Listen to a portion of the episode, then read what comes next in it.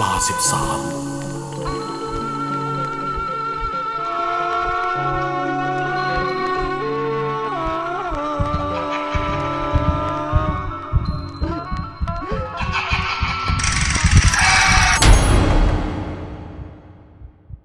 ตอนผมเป็นอาสากู้ภัย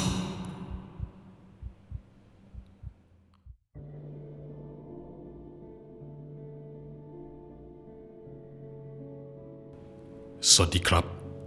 ก่อนอื่นขอแนะนำตัวก่อนครับ ผมบอย ในตอนที่ผมเข้าเป็นอาสากู้ภัย ผมมีโอกาสตามผู้พีพีไปเก็บศพยังสถานที่ต่างๆ ที่ได้รับแจ้งยอมรับนับถือน้ำใจของคนอาชีพนี้มาก แม้จะเคยเข้าไปคลุกคลีกับพวกพี่เขาแค่ช่วงหนึ่ง วันหนึ่งผมได้ถามพี่ทิวว่าเคยโดนผีหลอกไหม เพราะพี่เขาคุกคีอยู่กับศพ ซึ่งเขาทำกู้ภัยมานานเป็นสิบสิบปีแล้ว พี่ทิวลายฟังถึงดวงวิญญาณของหญิงสาวรายหนึ่ง เมื่อตอนที่พี่เขาไปเก็บศพ ที่ขับรถแหกโค้งตกลงไปยังเหว สภาพศพคอหักแขนหักตาหลุดไปข้างหนึ่ง กว่าจะช่วยนำร่างกันขึ้นมาได้ค่อนข้างทุลักทุเล คืนนั้นในช่วงตีสอง ที่พี่ทิวขับรถกลับบ้านอธิบายก่อนว่ารถพี่ทิว เป็นรถกระบะตอนเดียวแบบรุ่นเก่า พี่ทิวเกิดได้ยินเสียงเหมือนมีใครเอาอะไรมาขุดรถตลอดทาง ใจตอนนั้นไม่คิดว่าจะเป็นเรื่องลี้ลับ เพราะสมัยนั้นยังใหม่กับการเป็นอาสาอยู่ แต่พอขับไปเกือบจะถึงบ้านไอ้เสียงที่ว่ามันดังขึ้น จนรู้สึกเสียวฟันขึ้นมาเลย พี่ทิวตัดสินใจตีไฟเลี้ยวซ้ายจอดข้างทางพอลงไปดูว่ามีอะไรอยู่บนหลังกระบะหรือเปล่าพี่ทิวก็ไม่เห็นว่ามีอะไร แกเริ่มหัวเสีย เดินไปดับรถพร้อมนักอัมพูดีมาจุดสูบจุดที่พี่ทิวยืนสูบก็คืออยู่ติดกับหลังกระบะ ตอนนั้นไม่ค่อยมีรถวิ่งผ่านเพราะดึกมากสักพักรถเกิดสตาร์ทติดเองพี่ทิวยืนเอิง เดินเข้าไปในรถ รู้สึกว่าตัวเองกำลังถูกผีหลอก แกเลยทำใจดีสู้เสือ นั่งเข้าไปในรถ แล้วพูดขึ้นมาลอยๆ ผมไม่รู้นะว่าคุณเป็นใคร แต่อย่ามาหลอกผมแบบนี้ จะเอาอะไรก็ให้มาบอกกันดีๆ หรือจะมาตอนผมนอนก็ได้ด้วยความที่พี่ทิวแกกลัว ก็ชิงพูดออกเป็นแบบนั้น พอหากถูกหลอกขึ้นมา แบบแลบลิ้นปลิ้นตา แกคงช็อกไปเลย เมื่อกลับถึงบ้าน พี่เทียวก็อาบน้ำนอนเลยทันทีพอง่วงมา นอนไปได้เกือบ 40 นาที มันมีเหมือนใครเอากรงเหล็กมาขูดของขาพี่แกสองสามที พี่เทียวก็ค่อยลืมตาก็เห็นร่างร่างหนึ่ง สภาพคอหักแขนหัก ผมยาวปกปิดใบหน้าแล้วเล็บสีแดงยาวๆ คือพิทิวบอกว่าจำได้ทันทีว่าเป็นวิญญาณตนนี้ คือผู้หญิงที่เพิ่งนำร่างขึ้นมาจากเหวเมื่อตอนเย็น จากนั้นก็มีเสียงพูดออกมาพร้อมกับเสียงสะอึกสะอื้นพี่ ช่วยเอาทองไปให้แม่หน่อยที แล้วร่างร่างนั้นก็อันตรธานหายไปต่อหน้าต่อตาพี่ทิว พอเช้ามา พี่ทิวนึกถึงเรื่องก็ขนลุกเลยครับ ย้อนนึกถึงคำพูดตัวเอง ที่บอกให้เขามาตอนนอน ที่นี่เจอตอนนอนอยู่จริงๆ แต่คำพูดของเธอคนนั้นทำให้พี่ทิวต้องยอมกลับไปที่รถเก่งของเธอ พยายามค้นของในรถ แต่ก็ไม่พบทอง พี่ตำรวจนายหนึ่ง ที่เป็นเจ้าของคดี ก็ถามว่าเป็นเรื่องจริงหรือเปล่า ที่มาขอค้นรถ พี่ทิวเข้าใจพี่ตำรวจนะ เรื่องที่เล่า มันเป็นเรื่องที่ใครก็สามารถกุขึ้นเองได้ แต่ยืนยันว่าเธอ มากดตัวขอให้ไปช่วยจริง พี่ตำรวจก็เลยช่วยค้นด้วยอีกแรงแต่จู่ๆก็มีเสียงแว่วมาบอกว่าอยู่ท้ายรถ เป็นเสียงผู้หญิง ซึ่งตรงนั้นไม่มีใครอยู่นอกจากทั้งสองคน พี่ตำรวจมองหน้าทิวทันที จากนั้นก็พยายามเปิดท้ายรถ แต่ระบบมันพัง พอสภาพรถค่อนข้างยับเยินก็ต้องเรียกช่างให้ตามมาเปิดท้ายให้ พอเปิดออกมา ก็เห็นแค่ขวดน้ำกลั่นกับถุงขยะ แต่พอดูไอ้ตรงที่เก็บล้อสำรองทำให้เจอกระเป๋าเป้ใบหนึ่ง ซึ่งหลักๆก็เป็นพวกเสื้อผ้าและหมวก คือคนจนไปเจอถุงสีแดง ซึ่งมีสร้อยทองเส้นหนึ่ง หนักประมาณสองบาท และแหวนทองอีกสองวง วงละบาทซึ่งถูกซ่อนไว้ในเสื้อกันหนาวตัวหนึ่ง ซึ่งมีเซฟอยู่ด้านในพี่ทิวจึงติดต่อไปหาแม่ของผู้ตาย และได้ทำการส่งคืนทรัพย์สินให้กับแม่ผู้ตาย หลังจากนั้นได้สามวัน ก็เหมือนว่าเธอจะมาขอบคุณพี่ทิว โดยเป็นการเข้าฝันบอกให้ซื้อเลขลอตเตอรี่เอาไว้ลุ้นโชค ซึ่งพี่ทิวอยากลอง ก็เลยซื้อเลขชุดสามใบไว้ ปรากฏว่างวดนั้น ถูกรางวัลที่สามพี่ทิวก็อึ้งเลยครับ รีบแบ่งเงินไปทำบุญให้ดวงวิญญาณดวงนั้น จากนั้นก็ไม่เคยพบเห็นเธออีกเลยครับ นี่คือประสบการณ์จากปากพี่ทิว อาสากู้ภัยที่ผมนับถือ และยังติดต่อกับพี่เขาอยู่ หลังจากเลิกเป็นอาสาไปแล้ว ต่อจากนี้เป็นเรื่องของผมกับพี่ทิว ที่พบเจอกันมาด้วยกันบ้างนะครับ เราสองคนได้รับแจ้งเหตุให้ไปเก็บศพที่บ้านร้างแห่งหนึ่ง ซึ่งทางตำรวจแจ้งว่า มีคนมาแทงกันตายในบ้านหลังนั้น และตายมาได้สามวันแล้ว ผมกับพี่ทิว รวมถึงพี่คนอื่นอีกสามคน จึงนำรถออกไปสถานที่เกิดเหตุในทันที ระหว่างทางผมสงสัยถึงถามพี่ทิวขึ้นมาว่า อ้าวพี่ นั่นเป็นบ้านร้างไม่ใช่เหรอผมถามเพราะคิดว่า อาจจะมีการเข้าใจอะไรผิด แต่พี่ทิวตอบกลับมาว่า พวกนั้นคงเข้าไปขโมยของสองปีที่แล้ว มันเคยมีกรณีแบบนี้เกิดขึ้นแล้ว แต่ก็ยังไม่เข็ดหลับ และเมื่อพวกเราไปถึง ก็พบว่ามีรถของเจ้าหน้าที่ตำรวจ จอดอยู่สองสามคัน พี่ทิวพูดคุยกับตำรวจก่อนรุดเข้าไป ผ่านมาครู่หนึ่ง นาทีที่เหลือคือ วกเราต้องเข้าไปนำศพออกมา บ้านหลังนี้เป็นบ้านร้างสองชั้น ส่วนประตูทางเข้าออกบ้าน ถูกปิดสนิทและคล้องด้วยโซ่ขนาดใหญ่ ภายในบ้านมีทรัพย์สินของเจ้าของบ้านอยู่จำนวนหนึ่ง ซึ่งถูกเก็บเอาไว้ในบ้าน ไฟในบ้านเปิดไม่ได้ เพราะถูกตัดไฟไปนานแล้ว หลังจากผม พี่ทิว รวมถึงเจ้าหน้าที่กู้ภัยคนอื่น ตรงเข้าไปในบ้าน ในจังหวะที่เข้าไปยังไม่ถึงในตัวบ้านจู่ๆพี่ทิวก็หยุดชะงักไม่ยอมเดินต่อ เป็นไรไปพี่ทำไมไม่เข้าไป พี่เห็นอะไร เปล่าๆไม่มีอะไรหรอก พี่ทิวดันตัวผม ตามทุกคนเข้าไป อย่างแรกเลย คือกลิ่นแรงมาก แต่เขาถือกันนะครับ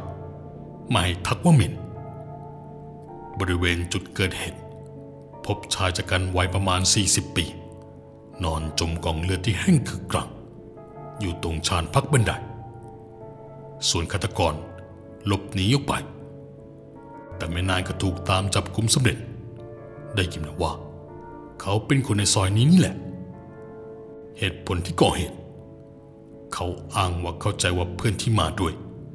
มันเป็นผีเจ้าของบานซึ่งกำลังตรงเข้ามาจะบีบคอเขา เขาทำอะไรไม่ถูก ก็เลยตัดสินใจใช้มีดแทงไปที่ผี แต่ปรากฏว่าภาพที่เห็นมันไม่ใช่ผี แต่เด็กกลายมาเป็นเพื่อนของเขา ที่ชวนเขามาขโมยของในบ้านนี้ด้วยกัน ตัดเรื่องคดีความไปก่อนนะครับ เพราะรู้มาประมาณนี้ ส่วนเขาจะพูดจริงหรือโกหก เพราะขัดประโยชน์กันหรือเปล่า ไม่มีใครรู้ได้พวกเรานำร่างผู้ตายห่อผ้าดิบเสร็จสับ ในระหว่างที่ก้มๆเงยๆเดินเขาออกไปใต้แสงไฟ ที่มีมาจากทางเจ้าหน้าที่สายตาของผม ดันเหลือไปเห็นเท้าปริศนาทั้งหมดสามคู่ ยืนอยู่ห่างจากจุดที่เราทำภารกิจไม่เกินสิบเก้าจากนั้นพี่ทิวหันมามองหน้าผมแบบไม่ได้นัดหมายแต่เราไม่ได้พูดอะไรกันทั้งนั้น ผมกลัวมาก มือสั่นปากซีดไปหมด ไม่นานเท้าทั้งสามคู่นั้น ก็พยายามเดินไปมา คือเขาพยายามเดินวนอยู่แค่บริเวณนั้นคล้ายกับมันดูศพ อันนี้คือความรู้สึกของผมในล้วนเลย แต่ตอนนั้น ผมเลือกที่จะก้มหน้าก้มตาลูกเดียวเพราะถ้าผมเงยหน้าขึ้นอีกนิด ผมว่าผมเห็นทั้งตัวของเขาแน่นอน ผมได้แต่ภาวนาในใจว่า อย่ามาทำอะไรให้รู้สึกกลัวไปมากกว่านี้เลย ผมเพิ่งมาใหม่ จิตใจผมไม่ได้แข็งแกร่งอะไรขนาดนั้น แต่พอจบภารกิจ ผมก็ไม่ยอมมองเข้าไปในบ้านหลังนั้นอีกเลย ก่อนกลับออกไป ป้าข้างบ้านก็กวักมือเรียก แกแล้วว่าป้าแก เป็นคนโทรไปแจ้งตำรวจเพราะได้กลินเหม็นเน่าโชยออกมา แกเล่าว่าสามวันก่อน ได้ยินเสียงคนทะเลาะกันดังออกมาจากบ้านหลังนั้น ใจคิดว่าไม่ใช่เสียงคน ไม่มีใครคิดว่าเป็นโจรทะเลาะกันเพราะมันเป็นบ้านร้างไม่มีใครคิดว่าจะมีคนเข้าไปขโมยของพอที่นี้คนที่นี่เขาก็รู้กันทีว่า มันเฮี้ยนขนาดไหน ผมถามว่าเฮี้ยนได้ยังไงป้าคนนั้นเล่าว่าเจ้าของบ้านชื่อฮีมูร่ำรวยมากแต่ไม่มีญาติพี่น้อง มีภรรยาชื่อใจ มีลูกชื่อน้องเป่า แต่สองแม่ลูก เสียชีวิตไปนานหลายปีแล้ว ก่อนที่จะเฮียก่อนที่เฮียหมูจะเสียชีวิตอีก เฮียอยู่คนเดียว แล้วก็เป็นโรคหอบด้วย ก็เสียชีวิตลงเพราะขึ้นไปเอายาพ่นไม่ทัน หลังจากนั้นบ้านหลังนี้ ก็ถูกปิดตายเอาไว้ ต่อมาใครไม่รู้ว่าบ้านหลังนี้ร้างก็ปีนเข้าไปขโมยของ แล้วก็วิ่งร้องโวยวายว่าถูกผีหลอก ยังไม่ทันที่จะปีนออกมา ก็ได้เป็นลมมดสติไปก่อน เป็นป้ายนั่นแหละครับ ที่โทรแจ้งตำรวจ วันนั้นป้าไปยินฟังว่าโจรที่เข้าไปขโมยของ เจอดีอะไรมา ถึงได้วิ่งสติแตกออกมาแบบนั้น ก็ได้ความว่า ไอ้หนุ่มนี่ไม่รู้ว่าเป็นบ้านร้าง เพราะตอนปีนเข้าไป ก็เห็นเด็กชายวัยประมาณเจ็ดขวบนั่งเล่นรถบังคับอยู่ในจังหวะนั้นก็ได้ย่องเบาต่อ แต่เด็กคนนั้นดันชวนให้มาเล่นรถบังคับด้วยกันก่อน ซึ่งเด็กบอกว่าทำไม่เล่นด้วย จะตะโกนเรียกป้ากับม่านเดี๋ยวนี้ แต่ถ้ายอมเล่นด้วย ก็จะพาไปเอาสร้อยทองที่อย่างในตู้เซฟพอไอ้หนุ่มได้ยินแบบนั้น ก็ตาลุกวาวสิครับ ความโลภบังตา จนคิดว่าเด็กคงไม่โกหก ในตอนที่เล่นกัน ก็มีเสียงแม่เด็กตะโกนลงมา น้องเปาหนูคุยกับใครลูก คุยอยู่กับพี่ตุ๊กตาครับ ไหน จริงหรือเปล่าลูก เอ๊ะ มาเราไปหาน้องเปาหน่อยดีไหม มาไม่ต้องลงมานะครับ เดี๋ยวเปาพาเป็นตุ๊กตาขึ้นไปหามาเองครับไอ้หนุ่มจึงบอกให้เด็ก รีบพาไปเอาทองตามสัญญาด้วยแล้ว เด็กไม่ขัดขืน เดินพาขึ้นไปแบบก็ค่อยยองๆ เด็กคนนั้นเดินไปเปิดประตูห้องห้องหนึ่ง ซึ่งไอ้หนุ่มมั่นใจว่าวันนี้ มันต้องได้ทองไม่ต่ำกว่าสิบบาทกลับไป แล้วเด็กก็ผลักประตูเข้าไป พร้อมทั้งผลักตัวไอ้หนุ่มเข้าไป แล้วรีบปิดล็อกประตูอย่างช้าๆเฮ้ย แล้วเองจะล็อกประตูทำไมไอ้หนูโจรหนุ่มถามกลัวป้ากับม้าจะดุครับ คราวนี้หนุ่มก็สั่งว่าอย่าเปิดไฟเด็ดขาด เด็กจึงบอกว่า ไฟเปิดไม่ติดมานานมากแล้ว เป็นเพราะความโลภบังตาทำให้ไม่จุกคิดเลยว่า สิ่งที่เด็กคนนั้นตอบออกมา มันหมายถึงอะไรกันแน่ และต่อไปจากนี้ จะเกิดอะไรขึ้นกับตัวเองบ้างไอ้หนุ่มรายนี้ฉายไฟฉายไปตรงที่เด็กเดินนำทาง ก็พบเห็นตู้เซฟถึงสองอัน ซึ่งมีตู้ที่ฝังไว้กับผนังเอาไว้ รวมถึงตู้ที่ตั้งอยู่กับพื้น ซึ่งแน่นอนว่าไม่มีรหัสแล้วจะใครเอาทองไปได้ยังไง ไอ้หนู เอ็งรู้รหัสใช่ไหม รู้สิ หนูจะเปิดให้พี่เอง จากนั้นเด็กก็เลยไปเปิดตู้เซฟให้พอไอ้หนุ่มส่องไฟฉายเข้าไป ก็เห็นทองของเล่นเด็ก เส้นต่อโซกองรวมกันอยู่ในเศษ มันตบหัวเด็กคนนั้นยังทันควัน ทำให้เด็กร้องโฮมาด้วยความโกรธ จากนั้นเด็กก็ตะโกนใส่หน้าหนุ่มว่า อยากได้ ก็ไปกราบตีนขอป้าเองสิ พูดจบ เด็กก็วิ่งออกไปอีกมุมซึ่งไอ้หนุ่มก็ได้ไฟฉายตามไป เพราะเตียนจะวิ่งตามไปคว้าตัวมันเอาไว้ เปิดตู้เซฟอีกอันที่ติดอยู่กับฝั่งผนัง แต่สิ่งที่ทำให้โจรกระจอกถึงกับหยุดชะงัก มันคือภาพที่เห็นอยู่ตรงเบื้องหน้า สองผัวเมียคู่หนึ่ง ซึ่งนั่งอยู่บนเก้าอี้มาโยกสองผัวเมียกำลังจดจ้องมาอย่างนี้โจรหนุ่มพร้อมทั้งพูดว่า มึงกล้าตอบลูกกูเหรอจากนั้นใบหน้าของทั้งสอง ได้กลับกลายมาเป็นใบหน้าของศพ ซึ่งเป็นภาพที่สยดสยองเกินบรรยาย ใบหน้านั้นแปลเปลี่ยนเป็นสีเขียวเอิด ดวงตาลึกกลวง ผิวหนังซีดเผือดด้วยกันนะครูส่วนเด็กคนนั้น ก็มีสภาพไม่ต่างกัน พ่อเห็นอย่างนั้น ไอ้หนุ่มก็รีบวิ่งลงไปข้างล่างด้วยความทุลักทุเล รู้สึกได้ตลอดเลยว่ามีคนวิ่งตามลงมาจนกระทั่งได้ตะโกนเรียกคนมาช่วย ป้าจึงโทรแจ้งตำรวจ เรื่องนี้ป้าคนนี้เล่าให้เราฟังว่า ผ่านมานานเกือบสองปีแล้ว ครั้งล่าสุด